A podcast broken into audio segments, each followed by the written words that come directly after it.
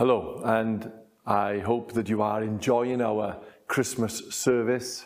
Uh, it's just beautiful to uh, sing some carols. They are songs of worship, uh, don't forget. They're not just carols that people sing at Christmas time, they are songs of worship. Great to see the children taking part, and that greatest story that has ever been told the story of how God loves us all, the whole of mankind, that He gave Jesus Christ. I want to continue in that theme. We've been looking at, through this last month, the Advent month, we've called it A Child is Born, the theme, and we're looking at the words of the prophet Isaiah. And he said this back uh, in the book of Isaiah, Isaiah 9 and verse 6 For to us a child is born to us a son is given, and the government will rest on his shoulders, and he will be called Wonderful Counselor, Mighty God, Everlasting Father, Prince of Peace. And we've looked at each one of those titles, those names that uh, Isaiah gave to the Messiah, Jesus Christ. And we've reached a conclusion here, and this is now mighty God. We've looked at wonderful counselor, we've looked at everlasting father, we've looked at the Prince of Peace. And now I'm just going to look very briefly, only about 15, 20 minutes at the most, on mighty God. You see, and I've said every time, and uh, we've, we've looked at this, that these are not just names, they are actual aspects of Christ's personality. It's who he is. You know, it's not just a counselor. A nice, good guy. He was a counselor, yeah, yeah. Um, he had father qualities, and yeah, that, got, a lot of people have got that. And Isaiah didn't just say that he would be a peacemaker. He didn't just say that. He didn't just say that he was going to be a great guy. He actually said, Mighty God. Now, this title, this aspect of his character, is totally different to the others. Isaiah was actually saying, He is God. He will be God. And then we look at Matthew's account, um, of the account of birth of Jesus in uh, Matthew chapter 1. And Matthew is actually quoting Isaiah in a lot of what he says. And in verse 23 of Matthew 1, it says, The virgin will conceive and give birth to a son and they will call him Emmanuel, meaning God with us. So he is quoting Isaiah, where Isaiah is talking about the Messiah coming, and he will be the mighty God. So Matthew is saying, This is what happened. The, the angel came and spoke to Joseph, and, and in all this conversation, they said that his name would be Emmanuel, God with us. This is identifying how close God wants to come to us. He wants to be with us. And I got very three very quick points. One of them is very quick. It's only a matter of about uh, 30 seconds or so. But the first one, God with us.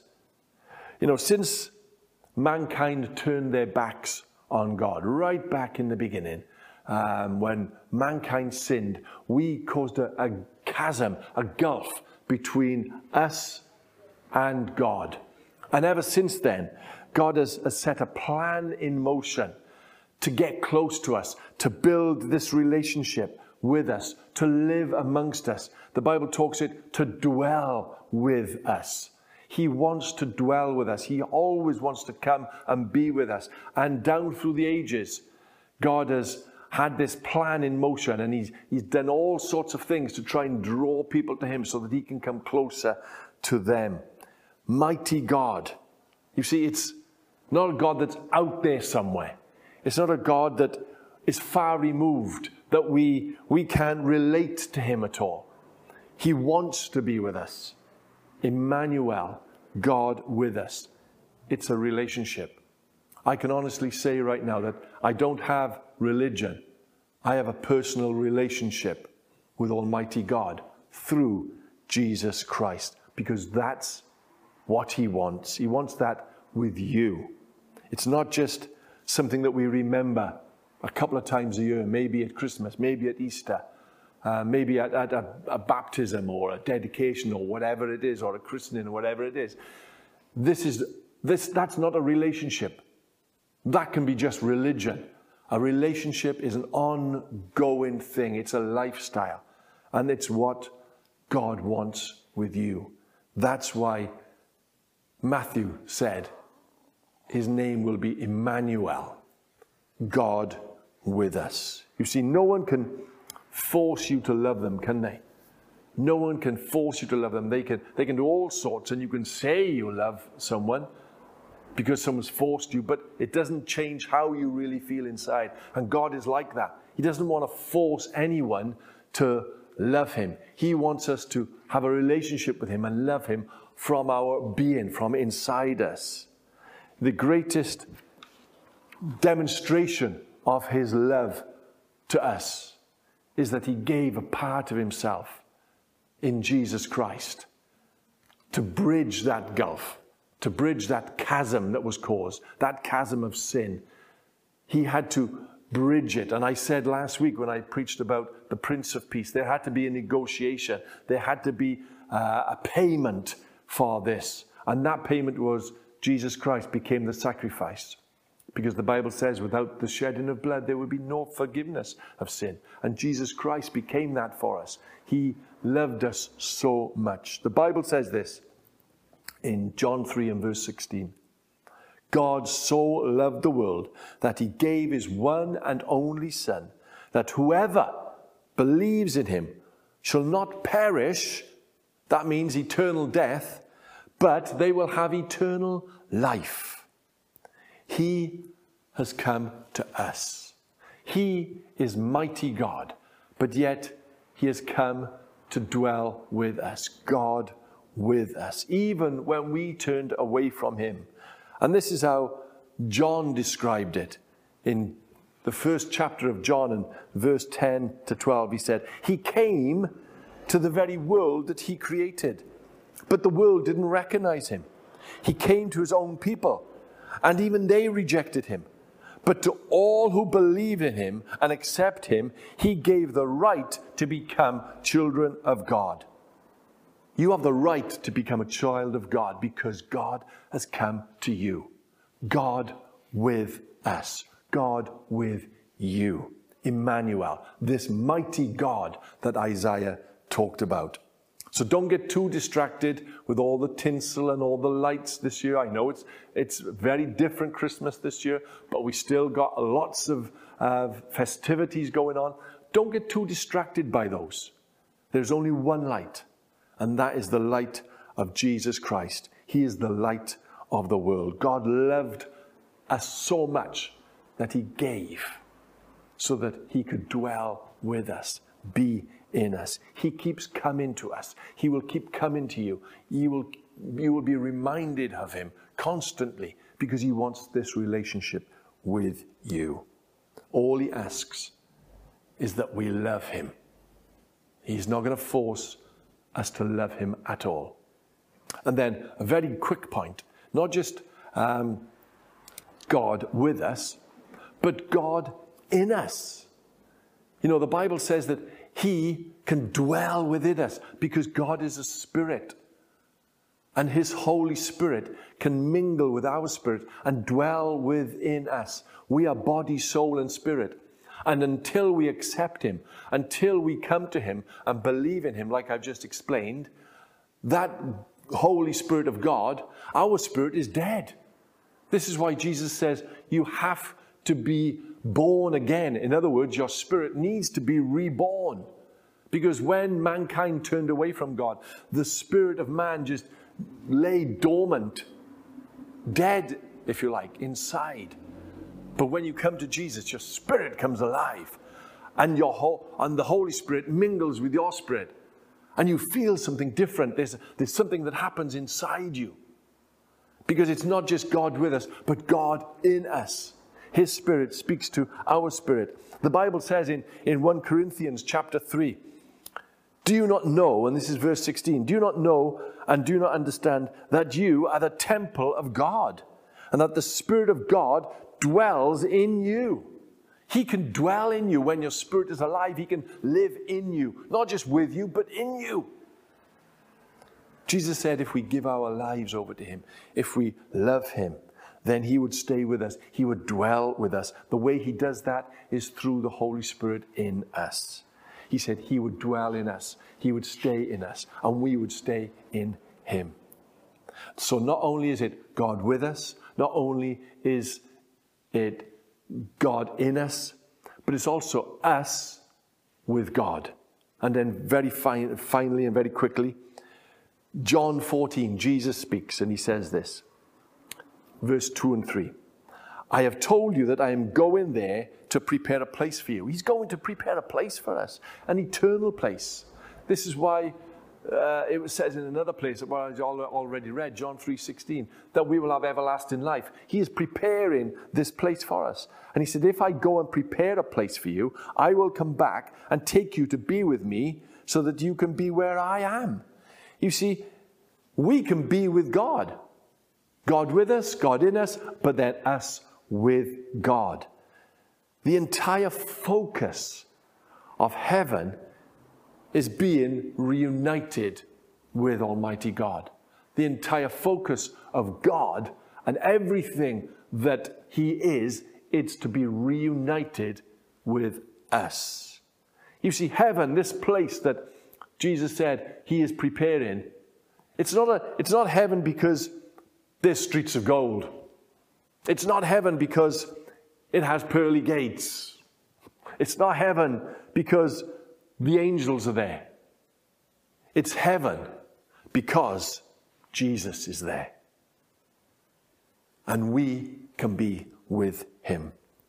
Even as he prepares a place for us, he prepares us for that place. So even now, we are being prepared for that place so that we can be with him. He is with us he is in us, and we will be with Him. That is past, that is present, and it's future.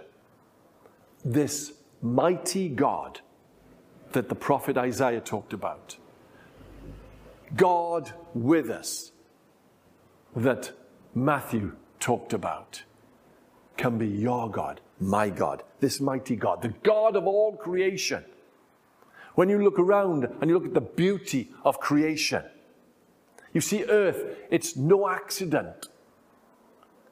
The God of the universe, the universe is not just a, a stream of random events. There's a plan and a purpose. There's an order to the universe. Science will tell you this. There is order in the universe because there is a plan and a purpose to everything. Because our God, this mighty God, is the God of the universe. This God is the God of miracles, even now. He's the God of miracles. He's the same God that, that healed my wife when she was told by all the doctors and an x ray that she would have to have quite extensive, a big operation.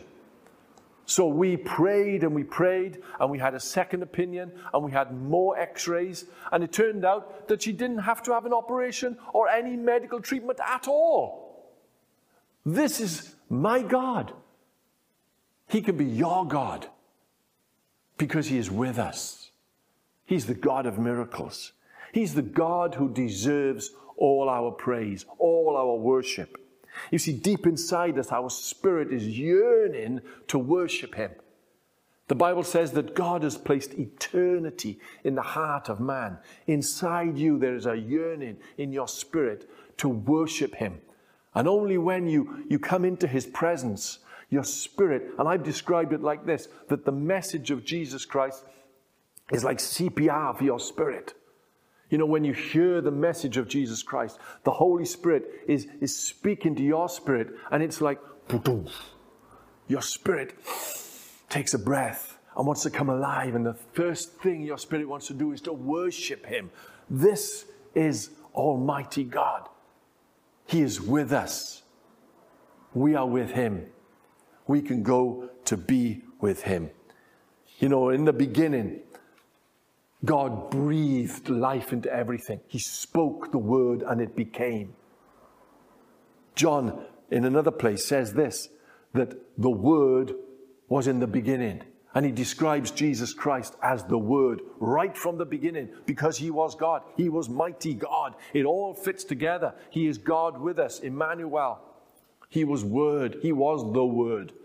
And then verse 14, John says, these words that John uses, he's a humble fisherman, but he comes up with these, these deep spiritual words. He says this in John chapter 1 and verse 14. He says, The Word became flesh and dwelt among us. Why? Because all God wants is a relationship with you and me. Almighty God, God with us, the mighty God of the whole universe, wants a relationship with you. And He sent Jesus Christ, the light of the world, into this world to shine the light of Almighty God through him. This God is our God. This God is your God. Let's pray.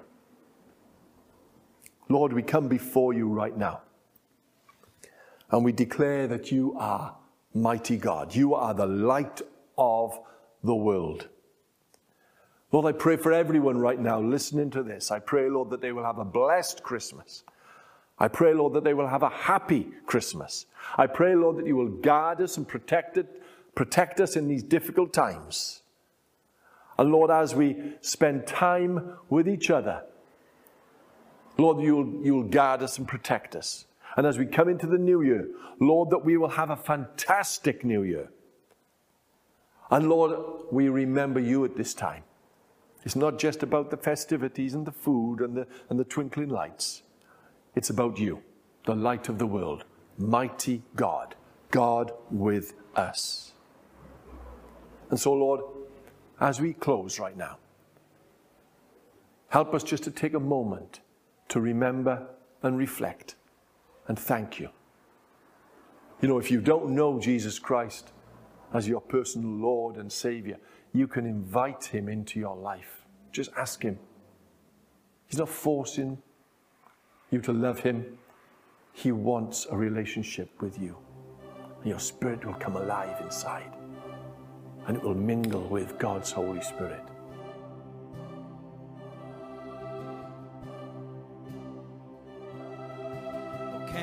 Hear the angel's song that rang so sweet and clear? When heaven's light and music fell, a mercy found us here. Glory in the highest, and on the earth be peace. Glory to God, the angels sing.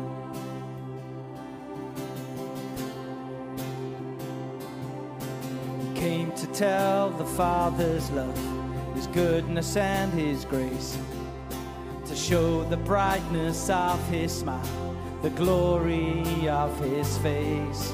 So glory in the highest, and on the earth be peace. Glory to God, your children sing. His name shall be called Wonderful.